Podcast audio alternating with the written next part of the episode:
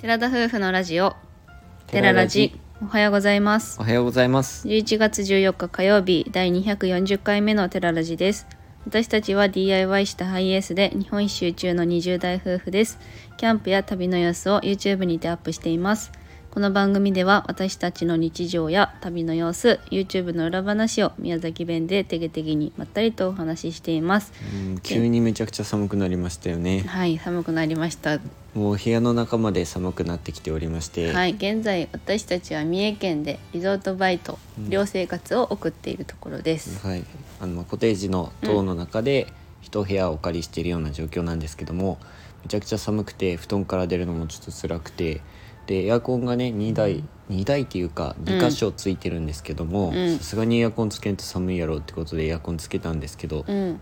まあ全然部屋が温まらなくて、うん、これエアコン壊れてるわって思ってね、うん、であの業務棟の方にあのエアコンの相談をしたんですけども、はい、その後整備会社の方に連絡をしてくれたところ、うん、そもそもエアコンのあだから暖房の設定になっていなかったということで、うんひたすら風がずっと出てきていた状況で、はい。はい、やっと今日から暖房が使えるようになりました。本当に急に寒くなってびっくりしちゃっうて、ん11月1日からこのリゾートバイトを始めて、うんで始めた当初1週間ぐらいは、うん朝も全然暑寒くなくてむしろなんかあったかい暑かっなたみたいなぐらいだね春かなみたいなような感覚だったのに、急に寒くなって、うん特に私の方はその寮からちょっとだけ距離があるので、うんその時の突風がかなり寒いような状況でございます、そして今日なんでこんな生き生き喋ってるかっていうと仕事終わりではなく中抜けの時間に、うん今日は収録してるのね、はいはい、休憩元気時でご間とざいいうます。ことで、はい、 うんあみゆさんはしっかり昼寝をした後でございます。もうルーティンがねできてきた本当に、うん、簡単に言うともう終わるでしょ午前中終わってご飯食べに行って、うんすぐ寝ますうんまあ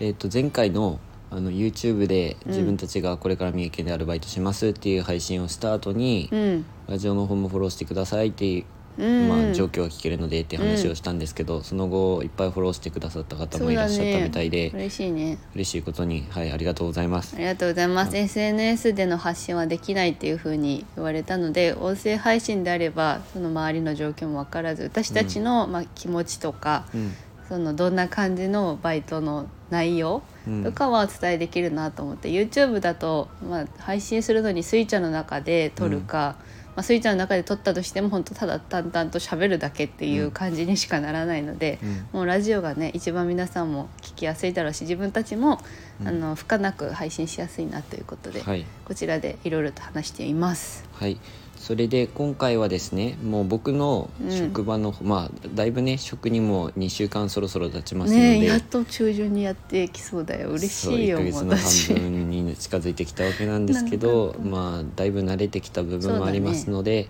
そ,、の働いている自分の職場の方を今日はメインにそうだね今回はりょうくんをメインに感じたこととかなんか、うんまあ、学んだことといいますか、うん今のま感あ、じで仕ね事のことをね、お話うんししていきたいなというふうに思っています。はい次回はじゃあ私の方の、うんまあうん、職場のことをお話ししようかなと思うので今日はりょうくんのお話をどうぞ聞いてあげてくださいはい 聞いてあげましょうそういう、ねそういうふりはなかなか喋りにくいからね。はい、で自分の方は、まあ、以前もラジオでお話ししましたけど簡単にどういったことをしているかっていうと、うんうんまあ、中華料理屋さんのうんレストランの方で、うんま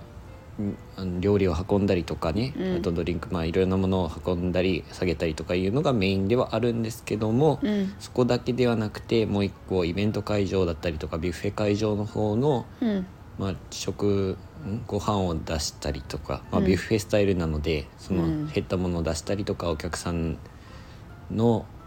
食べたものを下げるっていうのがもうほぼ毎日のようにそこを順繰り順繰りでやってるような感じです。はいそれ以外にもたまにあとビストロっていうねなんかすごいおしゃれな洋食のところに入ったりすることもあるんですけど、主にそのビュッフェ会場と,、えー、とその中華料理屋さんの仕事を1日に2回それぞれやってるような感じです。うんりょうくんは勤務時間も結構バラバラだよねあそうなんですよだからまあみさんはもうルーティンができてるっていうふうに言ってるんですけど僕はあの働き始める時間帯と終わる時間はほぼ一緒なんだけどそうだね始める時間帯がバラバラなので休憩時間も差異があって今日は10時からスタートうんしたところです。でえーっとまあとにかくこの仕事をしてて特にビュッフェスタイルの方まあまあごめんなさい先に中華料理の方の話します。はい、はいどうぞはい、それでコース料理なんですよね基本的に。うんそうやっちだかゃうらコース料理とかでこう団体とかであの予約されてたりすると一気に20人分コースのものを運んだりするの、うんそういったの結構重かったりとかね一個一個が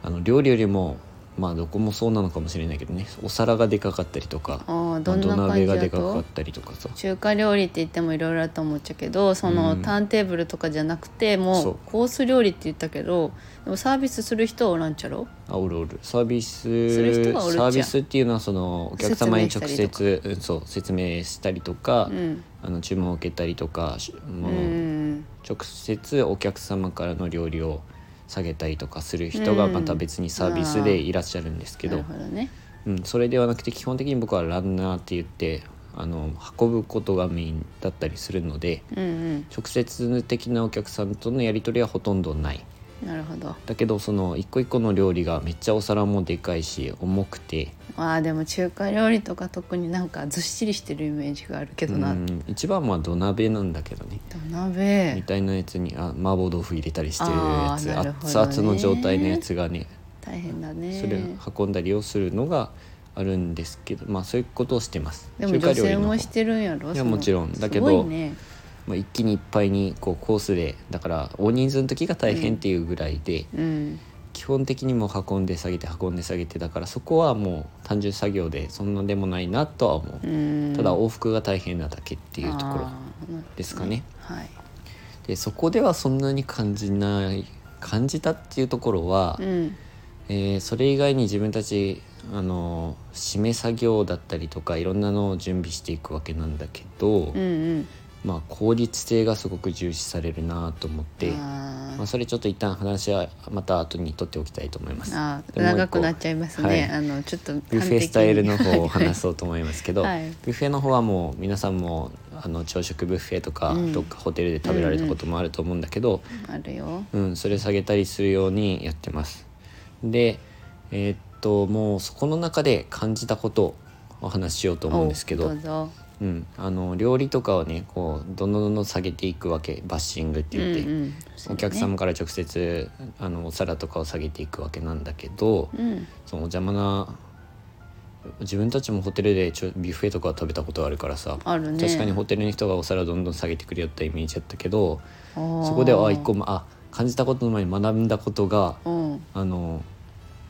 お客様のお邪魔なお皿はございますかって聞けって言われたわけよう。ん俺てっきりあれ下げるもん下げていいかって聞くようなもんだと思うんだよお下げしてよろしいですなんかっかてこ聞っいてたんちだのなんかペースをつかむためだと思ってた私も、うんだから向こうこ向こうのペースっていうよりかは、うんこっちがこう仕事を終わらせるためのなんかそう手段みたいなとかこうお客様を早くこう帰らすじゃないけど、 まあそういうこう圧みたいなのかなって思ってたけよ、ど、まあ、勝感手じにたこともあったからね、うんうん実際にそんな急が感じか急ながせかされるみたいよなそうじゃなくて邪魔なお皿をこっちがお下げしましょうかっていうことで聞けっていうことうんなで、るあの指導を受けてあ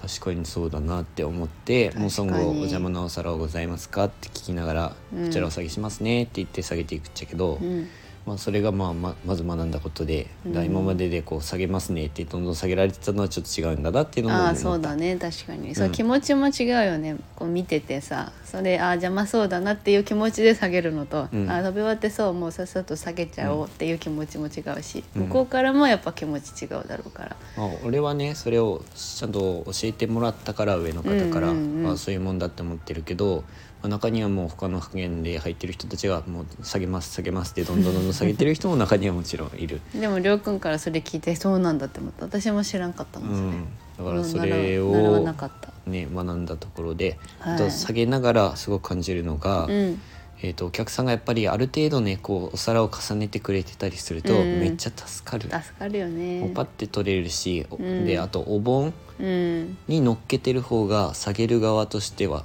うんだからホテル側としてはありがたい、そうです、ね、お客さん何回もお盆出してとか思なんか出しすぎるとって思うかもしれないけど、それよりかはお盆にこううまくまとめてくれてた方が下げやすいからこ、まごましてるよりもね、うんまあ洗う人の手はも手間はあるのかもしれんけどそんなに差異はそこでの差異は洗う人からしたらないから、うん盆にまとめてる方がいいんだなって思ったう。ちらよくすき家とかで一個のお盆にまとめちゃうよね、うんもう牛丼のやつも重ねちゃったりとかしてだから自分たちはご飯食べに行った時には必ずこ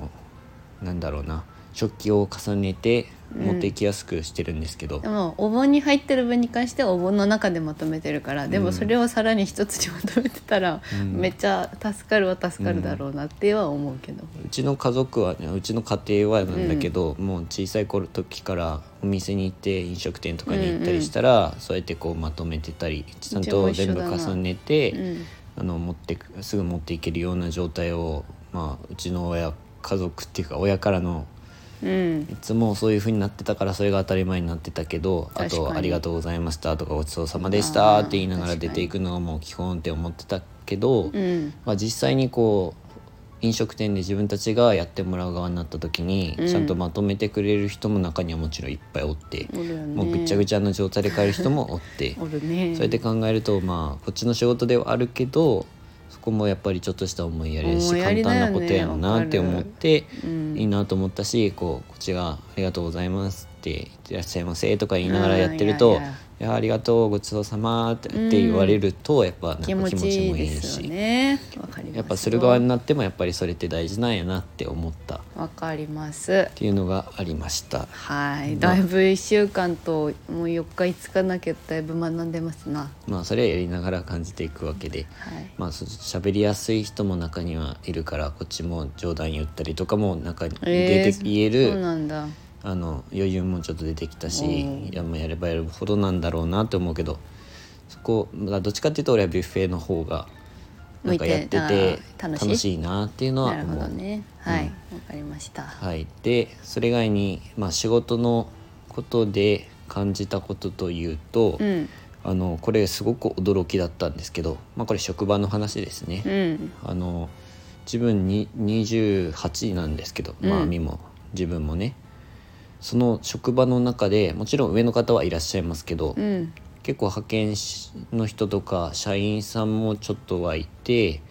派遣が半分ぐらいいるんだけどね、うんみんな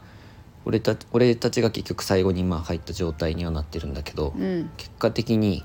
自分がほぼ周りより も年上だったっていう。ないよねびっくりしましたそういう年齢になったっちゃろうかねいやだからわ若いよねまあ基本的にだから若い職場だなって思ってたんですけど、うんその上司の方以外は自分が上から2番目っていう、うん一人以外はって言ってうもんそんな上から2番目っつってもね全員20代だから、うん29歳の方一人いるけどそれ以外はもう20とか2120以下の人もいたし、うんとか未満の人もいたし、うんみんな20前半って社員の人たちもまだ1年目とかいうのばっかりで。そうだよねそれにめちゃくちゃ驚いた本当にえ俺ってそんな一応この中で上だったのっていうどうやっちゃろうかねそのランナーっていうジャンルだから、うんもしかしたらそのほらフロントの方とか結構男性のこううん年の上の方とかもいらっしゃるように見えるし、うんただそのランナーって結構体を動かす仕事だからなかなか若い子たちっていうのを取ってる可能性もあるけどあー回してるって可能性はあるけどねその自分ら食堂でご飯食べてるじゃん。うんそういう時結構年齢が上の方とかもちらほら見るから、もしかしたらまあ他のホテルの別のとこのフロントとか、うんもう上の方とかなのかもしれないちょうど確かそにこの場所が若いのかもしれんけど、うん職種的に。だから、まあ、とにかくね僕前の職場では、まあ、結局一番下だったんですよ前の職場でまあそうだわな28でも。まあそんなだ感じけよねど専門職今って上から1番目2番目だから2番目ぐらいだったから、うんそれに驚いたっていうのとあとはまあもちろん先に入られた方々がもう先輩っていうまあかそりゃそうだまあ基本的にそういう世界なんだろうなとは思ってたんですけど、まあ、前の職はもうみんなみんなお互いに敬語で喋ったりとかしてたかあーらそれはなかったんだけどなるあのね若い人たちと上下関係がそんな にいないのかなって思って若い人たちだからなのか、うんそれともそういうホテルとかの、まあ、会社では俺らも働いたことはないからわかんないんだけど、先に入ってる人たちだからあの敬語じゃないのかわからないんだけど自分が一番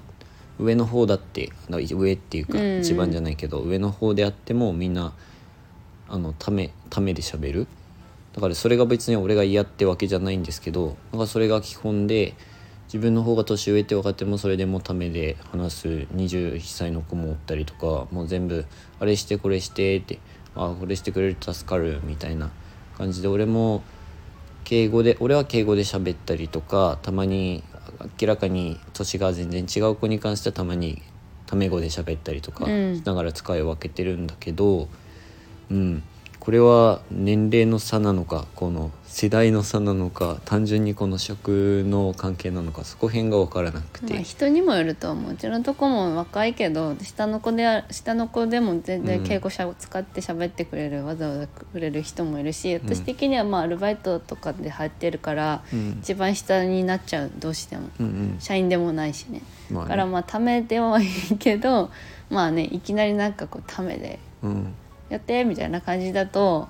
まあねその管理職でもない、うんこう新入社員の子とかにそうされると、ちょっとそっかって感じにはなるじゃあなるまあうんでも一番下だからね何、なん、とも言えませんね、ちょっと違和感も感じつ感じつるではありますけどうんなんかそういう感じだから不思議だねこれは食の違いなのかなってちょっと思ったりましたけどやっぱり21歳の子から「あなんとかやっといて」とか「 おうおはよう」みたいな感じで言われるとすごい違和感はある。違和感だわあな俺も「おはようございます」って「あなんとかですか」みたいな感じで聞きながら喋ったりとか逆にためで喋れんくないそのいなんて言うんだろうその年が下だけど、うんなんかためでは無理だなって思ううんそうやね自分からまあだから年下だからいくら私がバイトであってもためではいけんなっていう感覚があるあと最後に思ったことっていうか感じたことはうんまあ忙しい仕事であるからもう若い人たちが残ってるっていうか、うんもういろんな方々がな辞めてるんじゃないかなっていうのうはん正直ある、相そ当うだと思う大変だから若いうちにもう辞めてっていう人たちが多いからこそ若い人が多いんじゃないかなっていうのとあとすごい忙しい時にうんこれは俺も前の職で意識してやってたことなんだけど、うんやっぱり分からない人にこう教える時ってさまあその人もわ教えられる側も何も分からない状態だから、まあ今回自分が体験して思ったんだけど、うんこうわ余裕がないとすごい冷たい言い方でおやったりとか「あれやっといてくれる」とか「なんでそれんお前これやお願い」みたいな感じですごい余裕ないようにしゃべこう指示される。うん時になんかまあ正直こっちも分かっとけばそれでもいいんだけど、うん分からない人からとったとってはすごくなんか困るというかそんなにあの焦って言われてもとかなんか「これやっちゃって!」みたいな言われてもちょっと困るなっていうのも思ったし、うんだから自分はもう前の職の時教えたりする時にはこう悪いんだけどこう、まあ、ちゃんと最初は丁寧に教えて。うん悪いんだけどこれしちょってもらえんけっていうふうなおなお願いをするうんお願いの仕方にもやっぱり感じ方であるなって思ったからうん自分が今後こう新しく、まあ、自分より後に入ってくる人はいるかわからないけど、うんまあ、短短期で入ってる人は何何人か1日だけ入れるっていう人も中にはいるから、そういう風なやっぱ伝え方をしていきたいなって思ったしなんか余裕がない、まあ、相当忙しいのはすっごい分かっておけど分かってるし責任もあるからすっごい分かってるんだけど分かった上でもなんかなんだろうな自分が焦ってるからっていうか自分に余裕がない状態でなんかそれを前面に出すようなことはやめときたいなって思ったっていうか、うまく言えないんですけどね、はい言ってることわかりますかねはいわかりますよアミは感じることないですかうんまあ大体2人で喋ってる時はもう同じような話をしてるからわかります私もそれはうん、だからまあこう教える側としてわからない人に教えることを気をつけたいなって今後思ったし自分が何か焦ってたりとか時間がなかったとしてもそれで人に当たったりするような言い方はしたくないなっていうのは今回働いていて思ったことであります。今日話した内容は1週間ほどの感想とか感じたことになりますのでまた今後感じたこととかあったら更新していきたいと思いますのでぜひ聞いて聞いてくださいそれでは今回のお話はここまでですラジオのご感想やご質問などコメントやレターで送っていただけると嬉しいですインスタグラム YouTube にご興味のある方はぜひ概要欄からチェックお願いします本日も最後までお聴きいただきありがとうございましたそれでは皆さんいってらっしゃい